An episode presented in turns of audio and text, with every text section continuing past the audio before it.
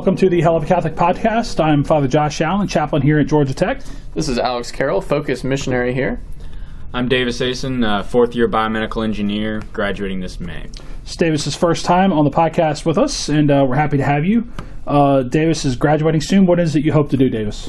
I'm hoping to go to medical school. Um, it- right now, it looks like it's either going to be out in Colorado or in um, Augusta, Georgia. So Augusta, Georgia. Pack your A lot better skiing in Colorado, there is. I think.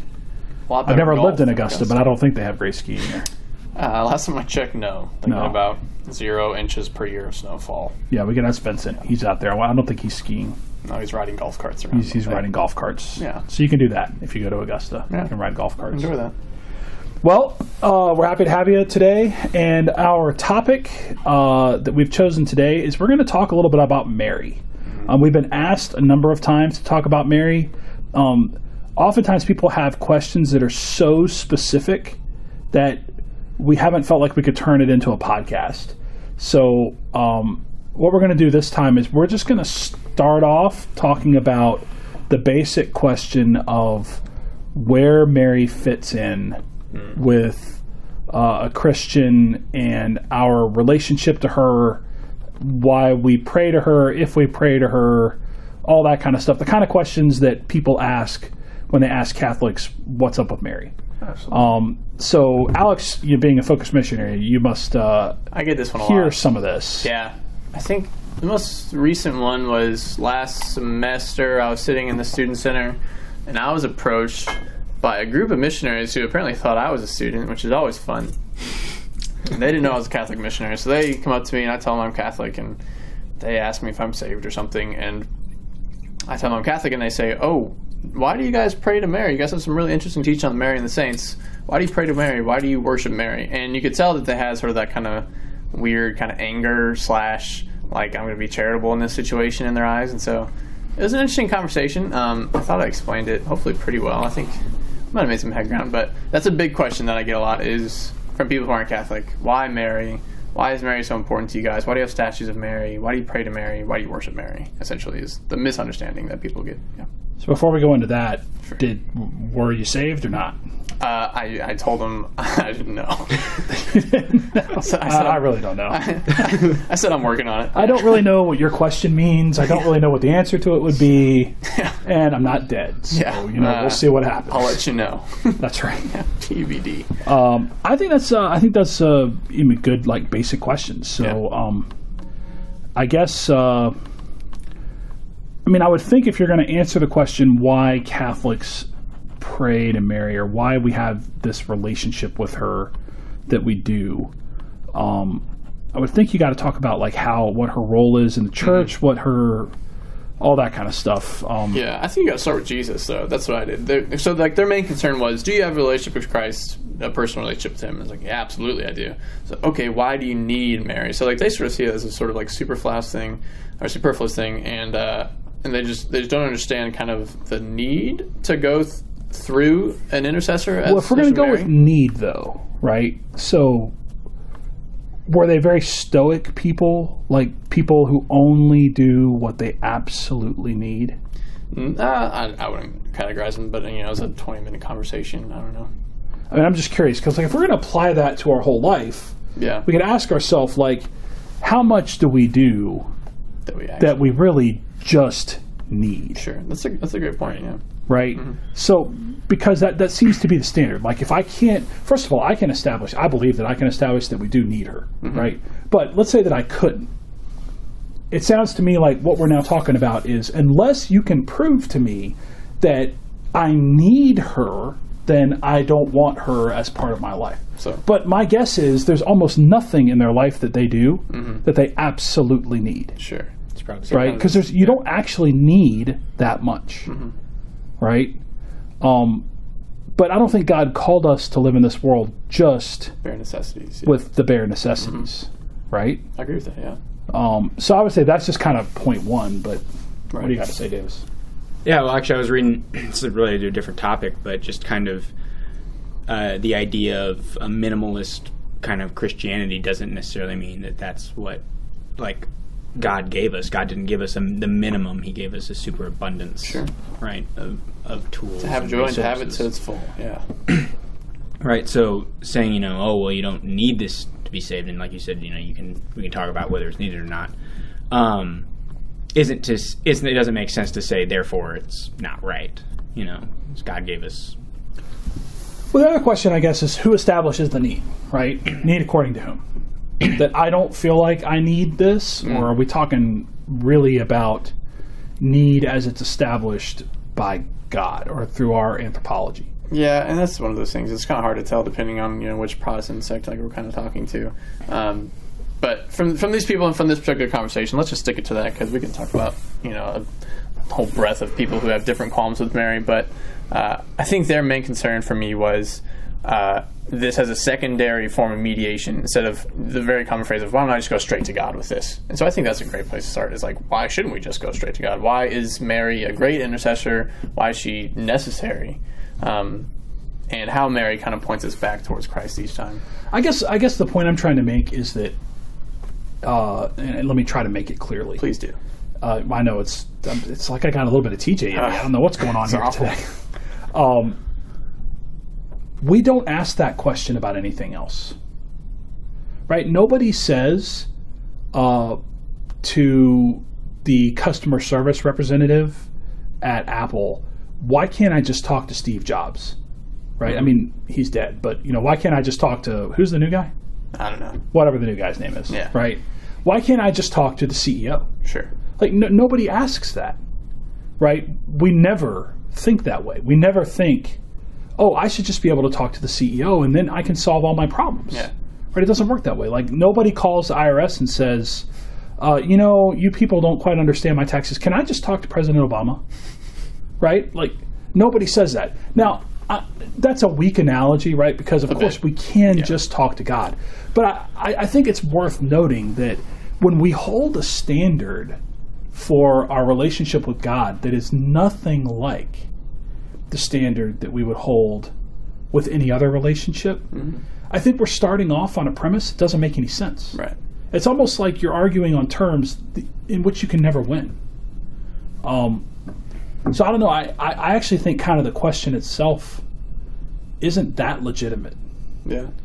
I mean, it probably stems from I, I'm, I can't remember the verse, but that one, the one St. Paul letter where he says we have one mediator in Christ, right?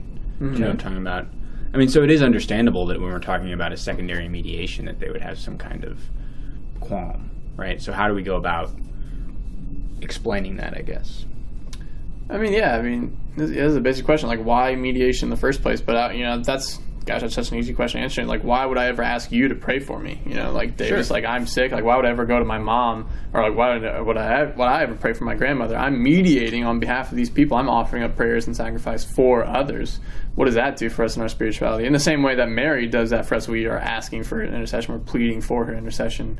Um, Well, I mean, uh, to, you know, not to harp on my own point, right? But I mean, do, do the same people like have a fit because God mediated through a burning bush to Moses? sure. Right. Absolutely. Or what about God mediating through the Prophets. cloud or mediating through an angel appearing to someone? Sure. Do we have a problem with that too? Like, are we going to say that um, we shouldn't even talk about angels because they have no role to play in anything? Never, never, never mind the fact that God Himself is the one who chose to use angels, right. right?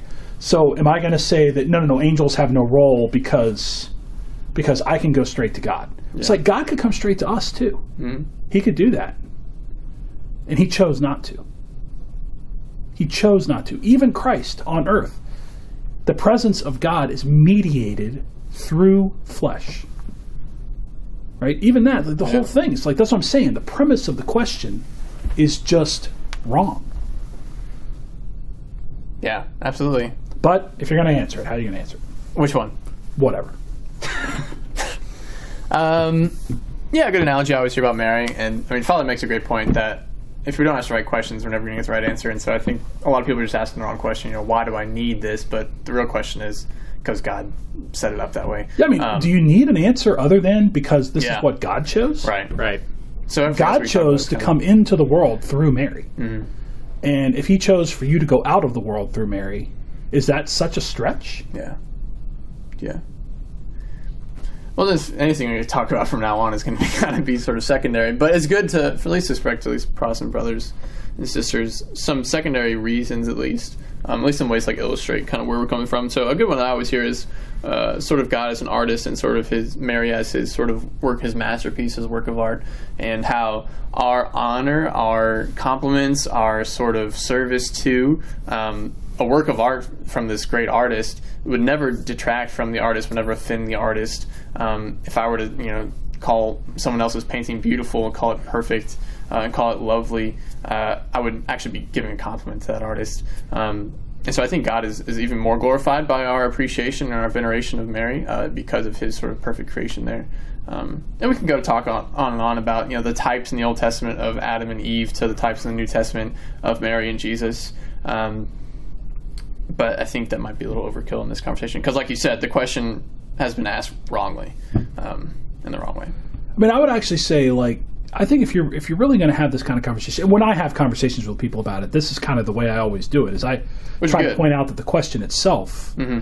like, how about this? Should we only believe what we understand? No, absolutely not. I mean, No. do you understand God? Yeah, no, not even a little bit. I mean, can you understand God? It's not. It's not possible, right? I mean, mm-hmm. you can understand God to some degree. Right. But you know that's the whole thing about analogy. St. Thomas Aquinas says that whatever we say about God, anytime we use a word about God, we're using it analogously, right? So I can say that the cheeseburger at Marcel is good. Oh, that's very good. It is it is very good. I mean, it's really really good. I can also say that God is good. Mm-hmm. And the thing is, I don't mean good in the same way, right? I don't mean that God is good in the same way that the cheeseburger Marcel is good. That was close. It's That's the- probably blasphemous. it's no no no. I mean, it's closer. You've never than, had a closer, cheeseburger, Davis. It's Yeah. closer than a lot of things. I think. um, but at the same time, so why, why I don't mean it the same way, right? And when I'm saying it, you know I don't mean it the same way. But at the same at the same time, I'm not. I don't mean in totally different ways, right? It's not like I mean there's no similarity whatsoever, Yeah. Right? There is a similarity there. Mm-hmm. So everything we say about God, we have to use its analogy. When I say God mm-hmm. is good, I'm using it analog- analogously. Like everything that I understand that's good doesn't come close Right.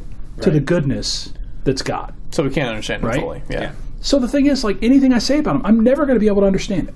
So now we're saying, if we're not careful, what we end up saying is the only thing I need is what I can understand. I don't understand why I need another mediator. Hmm. And so because I don't understand it, therefore it must not be true. Well, here's the the problem. Yeah. You don't understand God either. Right. Does that make him not true? No, absolutely not. That's faith. Right. Yeah. This is what I'm saying. Like the the whole the question, the whole approach, it's just it's illogical from the very beginning. And this is actually it's interesting in the history of theology. Um, we have moved away in the church, um, whether it's good or bad. We've moved away in the church from teaching this this field of study called apologetics Sure. because apologetics is designed to answer questions that are fundamentally flawed right Right. um, and this field of study called fundamental theology um, started because it's a study of like what are the principles required in order to even ask the right questions Sure. Um, now that said, I mean sometimes somebody asks a pithy question, you got to be able to give some sort of response. But you see what I'm talking about? I mean, we could talk about any number of questions that people are going to ask about the Catholic faith, Yeah. and frame it in terms of the question itself makes no sense because we're starting from the premise that I must understand it before I will believe it, Wow. and it, it doesn't work that way. Nothing works that way. Nothing works that way we always believe first and then we come to understand right? You don't understand why you have to brush your teeth when you're a little kid right? You and then but eventually you just get to the point where you believe mom and dad or you're afraid of mom and dad. You just do what they tell you to do right? And little by little you start to understand like oh this is why i have to do this. Yeah. right? And it's not just so my teeth won't fall out of my head because they might not. Some Yeah. people just don't develop cavities. My brother's never had a cavity in his life. He probably never would right some people just don't. Maybe there would be no no consequence whatsoever for his teeth, but his breath would smell bad. Yeah. You know, and you learn, but it takes you years to learn that kids, little kids, don't understand that their breath smells bad, Yeah. right? You have to get older and realize that like somebody is horrified by your presence before you realize that your breath smells bad, right? Yeah. Um, but if we went through if we went through our entire life not accepting what has been handed to us and requiring everything that we do, we must believe it has to be proved to us 1st mm-hmm. I say my first point is we require that standard in no other part of our life. In no other part of our life do we require that standard. And the second thing is the standard itself is reversed. You can never meet the standard because belief comes first, trust comes first. At the very least, trust of the person who's speaking to you. Right? I have to at least trust my teacher, Sure. Yeah. right? I mean, I can have a teacher standing up in the front of the room telling me about World War One, and they can tell me all these kind of things. But if I don't trust that the teacher is going to tell me the truth, then the teacher can stand up there and talk all day long. And when it's all done, I say, "Yeah, I'm not really sure World War One happened." You know, I certainly don't think it happened this way Yeah. Yeah. because there's no trust there. There's no initial openness and acceptance of the possibility that there might be something out there that I don't understand. I mean, if we're really going to live a Catholic life, we live a life constantly in full recognition. Well, when I say full, I mean analogously. Full recognition that we live in a life that we understand only a small bit. Only a small bit. That's good. Yeah. I agree. Do we have? I don't know if you even have time on the podcast, but then so how do you? How do you address that then? You know, people come with these questions, and like, sure, you can reframe the question. You sort of show them that they're asking the wrong question, but there's still sort of the question. This is still sort of the issue of where do we find Mary uh, being our prime mediator? Where Let me ask you this. that? So Yeah. when the people came up to talk to you, you were where? I Student was in center. student center, yeah, Student eating, center. eating. Chick Fil A. Eating Chick Fil A. If you hear this and you're from Chick Fil A, please send me free food. there you go. Yeah. Exactly. If you want to endorse Alex, which trust me, you, You don't do want to endorse. Absolutely Alex. do. Um, Close on but uh, do you think when they came to talk to you that they were legitimately interested and open to the truth? No, absolutely not. I think they were just sort of trying to either get me to realize the error of my ways, or and I put that in quotation marks, uh, or just sort of get me to trip up my own words, realize I don't understand my faith, and then offer me some sort of new solution. See, this Yeah. is another kind of fundamental problem in the entire approach, right? Mm-hmm. It's like I'm unwilling to even listen to the other person. I'm unwilling. This is not about the other person. It's not about yeah, having a person, introducing a person to the love of God, right? It's not about concern for them. It's about me doing something for my own intellectual pride, yeah, right? That's what it's about. I walk up to you and I say, you know, have you been saved or whatever? And maybe that's going to start some sort of conversation. Um, they find out you're Catholic, and then they're like, oh, yeah, what's that whole Mary thing about? yeah. Right? And the goal, Just to prove you wrong. the goal is to rip apart your faith sure. not to grow it. Hmm. And I look at that and I'm like, well, what's that all about? Especially when you take the fact that somebody who's supposed to be looking at the scriptures, you have these real problems with the fact that Mary keeps turning up. Yeah. You know, what are you going to say? You're going to say, what? That she's very important, but by no means are you ever to mention her name. Is that what we're going to say? Hmm. You know, or we're going to say that we're going to treat her just like any other good person who's ever lived. We're going to treat her just like, you know, Thaddeus the apostle, right? Who, you know, you, you notice nobody ever ever's talking about Thaddeus. No one right? talks about that. Nobody talks about Thaddeus. He's a great apostle, but nobody ever talks about him, right? We did just You know, and so it's like, is that what we're going to do? We're going to just treat her like that? Well, the mm-hmm. thing is, Christ didn't treat her like that. sure. She clearly has. All you have to do is read the Gospels. Yeah. She clearly has a very special place. In the same way that we could say John the Baptist has a very special place. Yeah. Are there places the same? No, but you can tell like there are these figures. Peter has a special place. John, uh, not John the Baptist, but John the, John the Apostle, Apostle, yeah. Has a special place, right? You read this and you say to yourself, you know what? There are there are certain characters that are very special throughout all four Gospels. That should be of note, right? Right. If they were special to Christ, if they were special to the people who wrote the Gospels, we should look at that and say, at least be open to the possibility that there's something there, perhaps more than what I thought before, right? Maybe I do need something more than just Christ. I mean, maybe I should look at the fact that he surrounded himself with other people. Maybe I should look at the fact that he sent those other people out. Did he need them?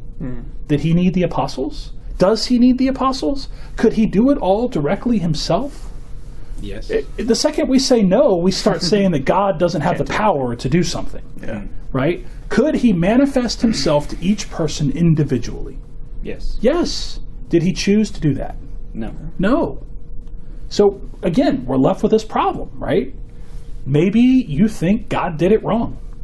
Maybe you think, you know what, he shouldn't have used Mary. This was inappropriate. Take it up with him when you see him. The fact is, that's what he chose. Yeah. Christ himself came into the world through a woman. Christ himself, God came into the world through a woman. And we look at that one fact, and you don't think that one woman is special? And I say to you that you don't know the gospel at all. Mic drop. Yeah. Fair enough. You convinced me. Thanks, Davis. I'm glad you believe in the Virgin Mary. So Alex and Davis are both kind of like wide-eyed and scared now. So I was wondering how to follow that up. Yeah. What question you asked there? It's like, well, you're right. Trying to play devil's advocate. how about this? I'm Let's let's so since we're talking about Mary, let's talk about something then that's less about countering Protestants and more about like how do we as Catholics There we go. grow in our devotion to her since you know since we're talking about her. Yeah. What is the, obviously the biggest devotion to Mary comes through what the rosary. The rosary, Right. right. So tell me about your experiences with the rosary. Uh, mine started as a form of punishment. Not kidding. Uh, from Catholic school teachers and sometimes my mom. Sorry, mom. And uh, so that was a negative spin as a child. And it's just it's a monotonous rote prayer, right? It's something that if you're a child and you're forced to say, it can be torture. However, growing in my faith life as an adult, I like to consider myself an adult now, post college graduate. Um, yeah, you know, debatable. Uh, growing in I it now. say I, I think I think We don't need to uh, talk about my I, personal. hold on, no, no. I think the mark of adulthood. I, I agree with you. I think the mark of adulthood is when you have a responsibility that if you fall through, something really bad happens. All right. And at least at the very least, like you're now paying rent, you're having Darn to do all this kind of stuff, right? You don't show up to stuff, you get fired from your job, you know, all those other kind of things. I mean, you know, not that you've been fired before, you know, but Never. There, there you have it. Here on the podcast, Alex Carroll, adults. Good to finally know. you, should, you can introduce yourself that way next time. I'm Alex Carroll, and I'm an adult missionary. Adult layperson. Yeah, in your face.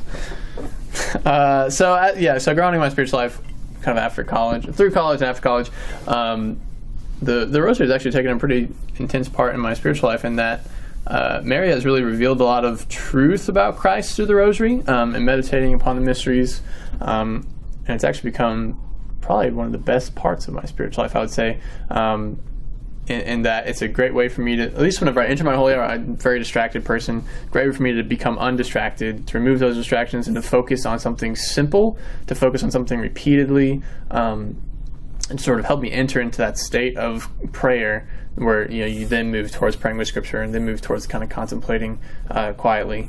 Um, for me, it's been a great blessing. So I would say, yeah, started off rough. I've come to understand it now. Mo- like most things your parents say are good for you, right? Like I used to hate vegetables, and now I love vegetables because I understand that they're good for me and that they taste good now. You know, more palatable. what uh, what changed it? What what made you go from See, I don't know.